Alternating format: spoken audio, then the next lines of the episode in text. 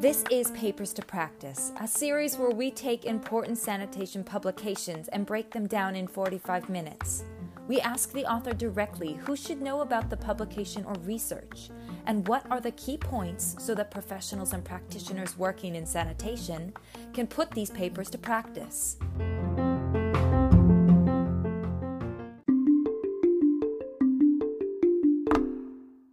I wanted to give a bit more of an intro today uh, than I typically would because today is is a special day.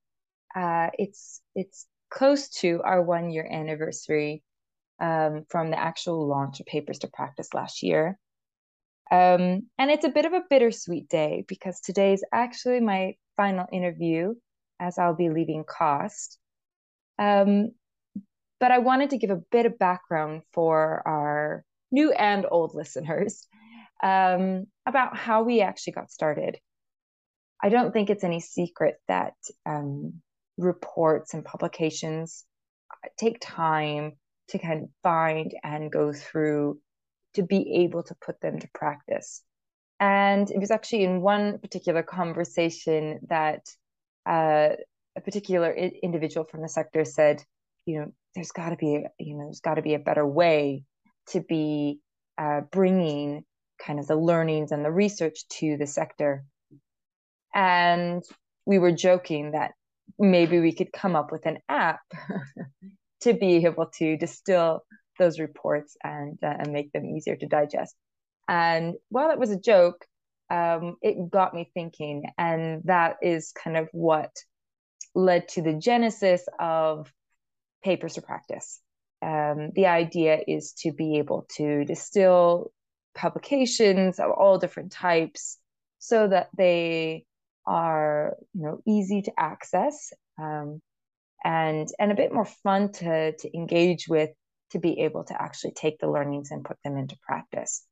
So uh, i brought the idea to dorothy uh, and she agreed to do this with me uh, and engage in a brave new world of podcasting. And uh, we both dove in to to kind of figure this out. And for this episode today, um, we yeah we've tried something special. It's it isn't our traditional um, approach. We I have brought on one of my colleagues, Marcio, who will be supporting in this interview, um, so that we can engage in both English and Portuguese to be able to interview our author today. So that's exciting. Um, and this paper also fits in a lineup of our, you know, our mini series related to sanitation and climate. The focus is um, a review of technologies that are appropriate for flood-prone areas. Um, and I think one of the the the key takeaways from this review is not just you know how to categorize different flood types um, and and the review of the actual systems themselves, but some discussion on how important um, user uh, selection and engagement is to the successful operation of a technology. So, um, and I think that's not that's that that is something that's well known, but I think it's it was worth reiterating here, and kind of features multiple times throughout the interview. Um, with that, let's get started. Uh, let's kick this off. I want to introduce Marcio uh, Botto, who is uh, my colleague here at CAWST. He is a knowledge and research advisor like myself. Um, and he has agreed to join me today to be conducting this interview. It's really him leading it, but of course, I will be interjecting. I'll try not to interject too much, but I'll be interjecting throughout. So, with that, I'd like to turn it over to Marcio. Thank you, Laura. Thank you for inviting me. Uh, our author today is João Paulo Borges Pedro. João Paulo holds a PhD in environmental sanitation from the University, from Federal University of Minas Gerais. He has 12 years of experience working with rural sanitation in riverine communities in the Amazon. And he's currently a researcher at the I'm sorry, uh, João Paulo, I hope I, I pronounce it correctly. Mamirauá Sustainable Development Institute with rural sanitation, and he's a member of the research group on innovation, development, and adaptation of sustainable technology. Thank you so much, João Paulo, for accepting our invitation to share your work with us. I'm sure that the knowledge shared here today is very valuable and can help many practitioners, organizations, and government actors. So welcome. Before we start talking about your paper, so João Paulo, can you please tell a little bit about yourself and uh, your work? All right, thank you. Um, well, I am a sanitation researcher here in Brazil, Amazon. I am a very active person, a sportsman. I like to pilot the drones and photography, these things. I am here for 12 years in Amazon. It's a challenge because the environment is so different from the south of Brazil, but I love this challenge. I think I can I can contribute to this situation of sanitation here. So as a coordinator of young scientists, I, I really believe in science and how science can contribute to education and the conservation of Amazon. And I really believe in sanitation as a, a immediate service that should be given to the communities and the the federal government should take care of. Great, João Paulo. So all of you out there who is eager to learn about these technologies and how to implement them in flood prone areas, listen up. This is an episode specifically for you. If you had to identify a specific audience for this paper, who would that be? Who should be reading this paper in terms of practical implementation of the findings? Well, um, writing a scientific article is, a, is always a challenge. But I would say that the main group of readers should be technicians representing the public power, interested in implementing sanitation technologies for flooded areas. Managers who are concerned with solving this problem and who have decision-making power in these locations. My wish is that politicians and public institutions related to sanitation, such as departments of health, departments of infrastructure, can access the published information and actually get involved in solve these problems. I also think the public from academia and, and science could be interested, since traditionally rural sanitation and flooded areas are very little explored in this, by this audience. This is the part of the show where we will ask you to break down your paper and tell us what we need to know as practitioners and professionals working sanitation. In essence, we are asking you to demystify your sanitation research so we can put it to use. To make it interesting, we have asked our other professionals from the sector to review our paper and ask you questions directly. Whenever a concept is too complex, I will stop you and ask that you re-explain the concept as simple as possible until all are satisfied with their understanding. So let's start briefly with your methods. What did you do and how did you conduct this review, João Paulo?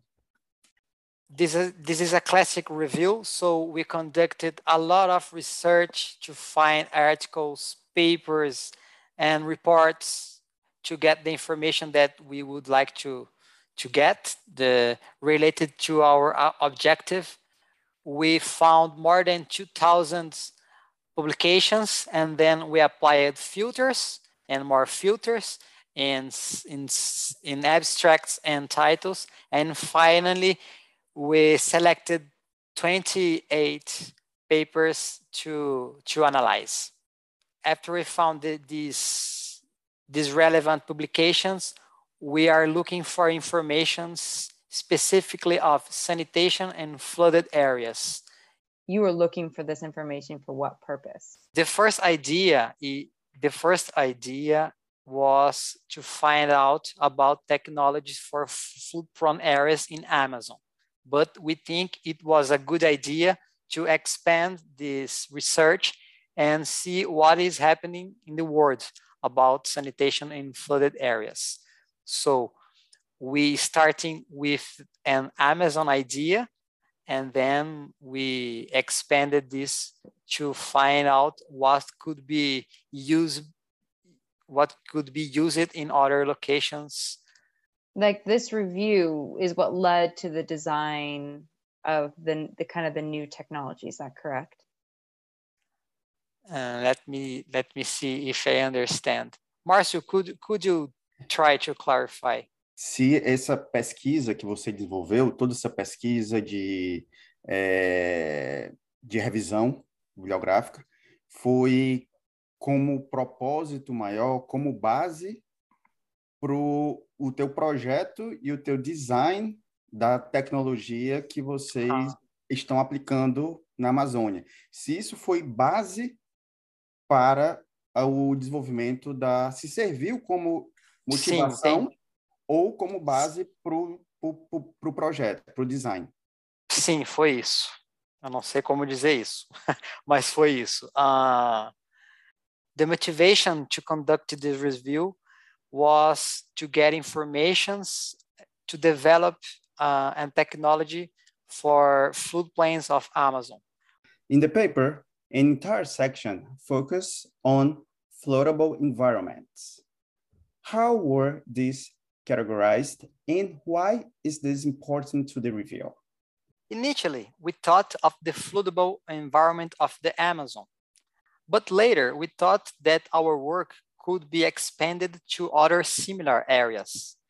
That's when we conducted a briefly literature review to find out what types of man-floodable environment occur in the world, because sanitation technologies could be more or less uh, applicable.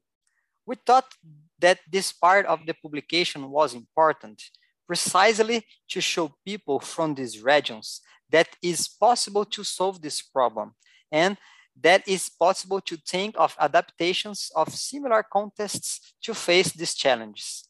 A technology applied to the tidal environment can be similar to the monsoon environmental, for example. There are so many other areas in the world facing the same issues, such as Pakistan, India, Bangladesh, and uh, China, exactly. and all of those. You know, as you have well identified in your paper, there is a notable lack of more in-depth studies on appropriate sanitation solutions for floodable areas. What were your findings about these technologies? What are the applicable sanitation technologies for these conditions? sorry. The key findings, in my opinion, is there is technologies for flood-prone areas because sometimes we, we just think there is not, but there is.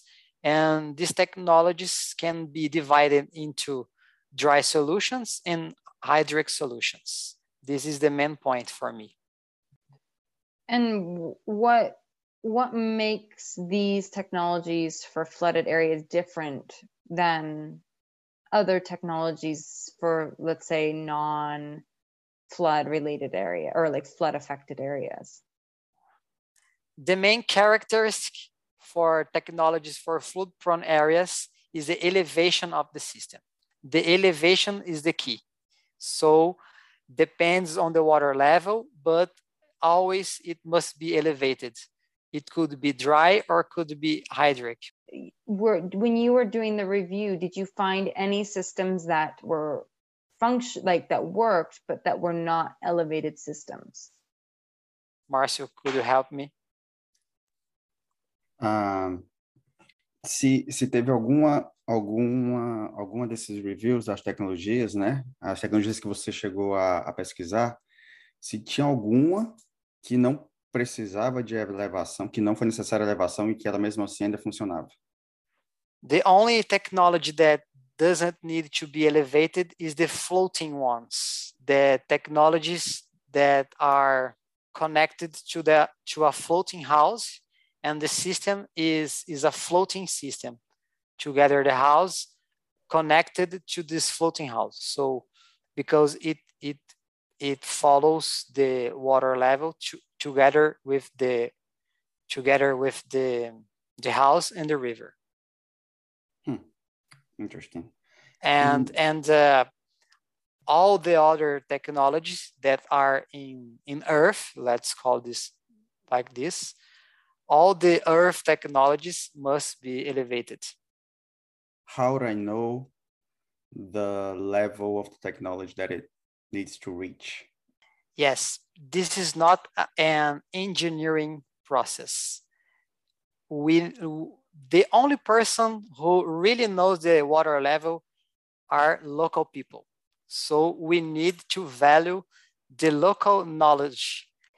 Can you also speak just a little bit about the the you you talked in the last time we met about operation like operation and maintenance, but what makes operation and maintenance for these technologies or these systems in the conditions where they they work what makes it unique? What what's different i guess? Generally the maintenance should follow the protocols of the technology of non-flooded areas but in these areas in septic tanks for example you you need to think to plan in and bring the the sludge from the septic tank in the dry season in the in the beginning of the dry season in a hole on the ground. So you put the you put the this material on a calculated uh, hole in the beginning of the dry season so it will deteriorate until the next flood season so it's emptied and like buried um uh, no i was just so curious because they're elevated so that water won't get into them. Is that correct? So they're emptied and buried because they don't want because there's still a risk water will get into the system and flood them. Is that correct? There is one important thing. Uh, the publications doesn't say almost nothing about maintenance. That's that's the point. Uh, in our conclusions, we say that the informations about maintenance and operation must be more clarified because they talk about technology, but they doesn't talk about maintenance. All that I, I said here is, is from my experience, not from the 28 publications. What are some of the key things to think about when you're looking at all the options that are available and which ones to you know which one to choose for your context? Select the technology uh, it's necessary to check first. Is that is there energy energy available? Is there water available and then uh, and then we we should put the options to, to local people because in some regions people people will desire water flush solutions because of the status. So the people must know the options, understand the these devices, and then select the, the options that they now understand. So again, it's not a, it is not an engineering process because the technologies are available all of them work. We, we can assume that. So people are that will use this technology that will select, not the government or technicians. Social technology is, is, uh, is a transforming force, is, is something that, that people can be empowered by by the development of this technology. When we say affordable technology, we imagine uh, an outside institution thinking about that problem and bring it ready to the community. This is the affordable technology. Is social technology is something that is developed by the community together with some institution. So is an emancipatory technology. I just thought of one more question. and this is just like I know it wasn't even part of the paper, but did you come across anything in terms of like what can be done because these are mostly elevated systems? Like what can be done to adapt them for individuals that might be differently abled, um, elderly people, children? It, did you did you come across anything related to like basically the trade-offs to like meeting the needs of like a flood prone area versus meeting the needs of individual people in fact the the residences the houses in these locations in these environments they are already elevated. The the houses of local people are already elevated. So in my opinion the toilet and the system should just follow the elevation of the house. So elderly and children doesn't need to climb a step to, to go to a toilet because it will be inside or outside or are outside their houses. Because sometimes we think in, in toilet as, as a separated device from the house. That's the image that we have in, in rural areas.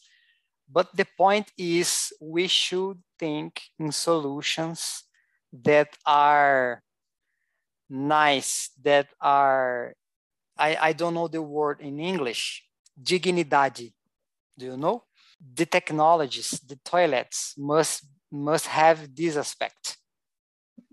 They should be as nice as the the city models. In fact, locals want city models. That's the point. That's why they want water because they see it on TV. They, because they see these models when they come to the city. The, and that's this, the difference of social technology and technology uh, affordable, affordable technology. And now we have a question and uh, let's listen to it. Good morning, I'm Tavi from for SDO Cambodia. Yes, uh, based on now, like in Cambodia, we work on like more focus on sanitation in challenging environment and flooding in uh, technology option is like hard for us to support our community because like the people who live along the Sap and Mekong River, they live like along the river. So that's why that we need uh, some information related to uh, train construction in flooding area. It means like uh, six months they live in like the water in the river will come, so they live in the river and in dry season the water will up, so they just only in like a dry place. So it hard for us to find the technology that fit their content. Thank you. Because there is no one specific technology, maybe I would suggest the to think about the water level. The water level is that is important because it will it will determine the the elevation, you know. But in my opinion, the point is if there is water in that in that community, they should use the septic tanks and filters. And the elevation should follow the the water level of the river. Uh, based on your experience in the Amazon right. rivers, because I'm sure you have plenty of experience in the area in Brazil. Uh, is there a common technology that is suitable for rivers like the ones that you have in Brazil and, uh, and can be replicated and applied in other countries? The only technology specifically from Amazon is that one that we developed in the in recent years because in the past there is no there is no available. So in our experience, this technology is is suitable for floodplains of Amazon and also similar environments like Pantanal, Brazilian Pantanal, for example. The point is the people want toilets with water. Can you describe the technology? Yes, I was going to ask that. Describe technology, like uh, All right. tell us where we can find that, you know, things like that. in Brazil is fossa alta comunitária. And we could we could call it like elevated community septic tanks. It's a it's a water flush technology using water in this in the process. is semi-collective. It means that three or four houses follow the excretas to this to the same to the same system. The system is a septic tank and a post treatment by uh, an anaerobic filter. This filter is is made of rocks with with uh, rocks with the same dimensions, and then the effluent of this this filter goes to uh, to a hole in the ground that we called here sumidouro. It's like uh, I don't know the name in English right now, sorry, but is a row is a hole that the effluent get confined. So during the dry season, the effluent goes to the ground, and during the flood season, uh, the effluent is confined and, and don't go to the environment. It's known that on-site sanitation technologies are beneficial in places where there is a lack of government commitment. What do you think would be the proper strategies to scale up these sanitation solutions? Can you give us an example of a country that has on-site sanitation policies implemented that could be replicate, replicated to other countries? Yes. Mm. Recently in Brazil, the, there is a law, they approved it, is the National Program of Rural Sanitation. It was an important step in sanitation in Brazil, specifically for rural areas. And the, mo- the main point is it was developed for all for all over the country with the participations of people, real people, real uh, local people that participated in all the discussions in north and south with different environments. So the popular movements, they they real they they real participated in this process, and the public power just listened just listening to them and developed this law. So it's a it's a regional law for all of the country. Remember that Brazil we have a continental area. So we can't just think about one specific law for every point, every locations. So I think it's a it's a good example of what could be done in other countries, specifically in the poorest one. I don't know if you know, but I I work for uh, FUNASA, National Health Foundation, yeah. and I was part of that because I was one of the um, I supervise a little bit the the collaboration agreement with uh, Universidade Federal de Minas Gerais. Uh, there I was. Federal University. Oh, you were there at that time. So because there was an agreement between FUNASA and the Federal University of Minas Gerais to implement and uh, to conceptualize the national pro- national rural area uh, sanitation program. So nice because it, it was a nice partnership between the federal, government and the university because yep. the university can reach the people more directly. So it was interesting. Yeah, it was a collaboration between Ministry of Health, uh, National Health Foundation, and the Federal University of Minas Gerais, which was it was a great product developed, and uh, we can see that uh, the final result with this national program. We hope for the best to be implemented in a good way in Brazil, and it will be. What What does the law state? Is it is it just to like accept um, like on-site systems as a solution or like how like is it does it like kind of validate or certify specific suit um, designs or is it more to like represent kind of the different needs of different people in rural it, areas or? It's about the management of the service.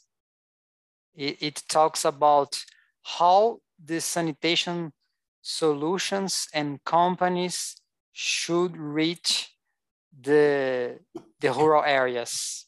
It's a quite complex in fact. I, um, laura i think that the the biggest uh, accomplishment from that law is the recognition, you know, and I, the identification of the rural area. First, we didn't even know what rural area was. So there was a big challenge in identifying what is rural in Brazil. So this is the, it was the first step because uh, there was no definition for what is rural. And uh, as João Paulo said, it's a continental country and there are so many complex areas. So identifying what is rural and recognizing the needs was the first step. Then it also embraces like what type of need um, and recognizing that there is not just one solution. There is not just centralized as, as it has been implemented in urban areas. So I think this is, this is, this is the first step. Is there anything else that you'd like to add? So this review, Marcio, uh, was a part of doctoring project.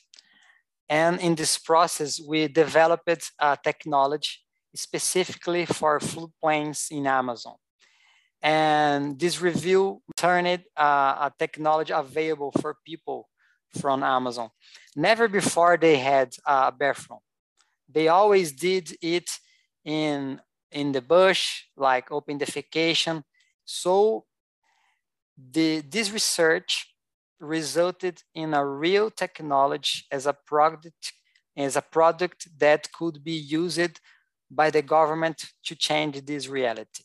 So, João Paulo, we are almost at the end of the podcast, but I have a final question for you.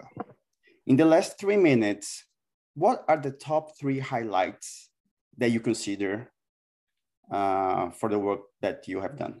We must consider water options because people really love the water flush toilets because its operation and because of it, the status related to it.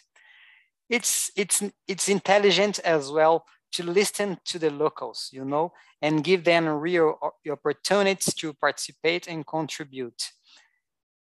We need to consider the technology not as devices and just simple technologies, but as, as systems that should be on their environment for a long time in a sustainable way. The people. Thank you so much, João Paulo, for the work that you have done and for sharing your experience with us. And uh, thank you, everyone, for your interest and for listening to our podcast today.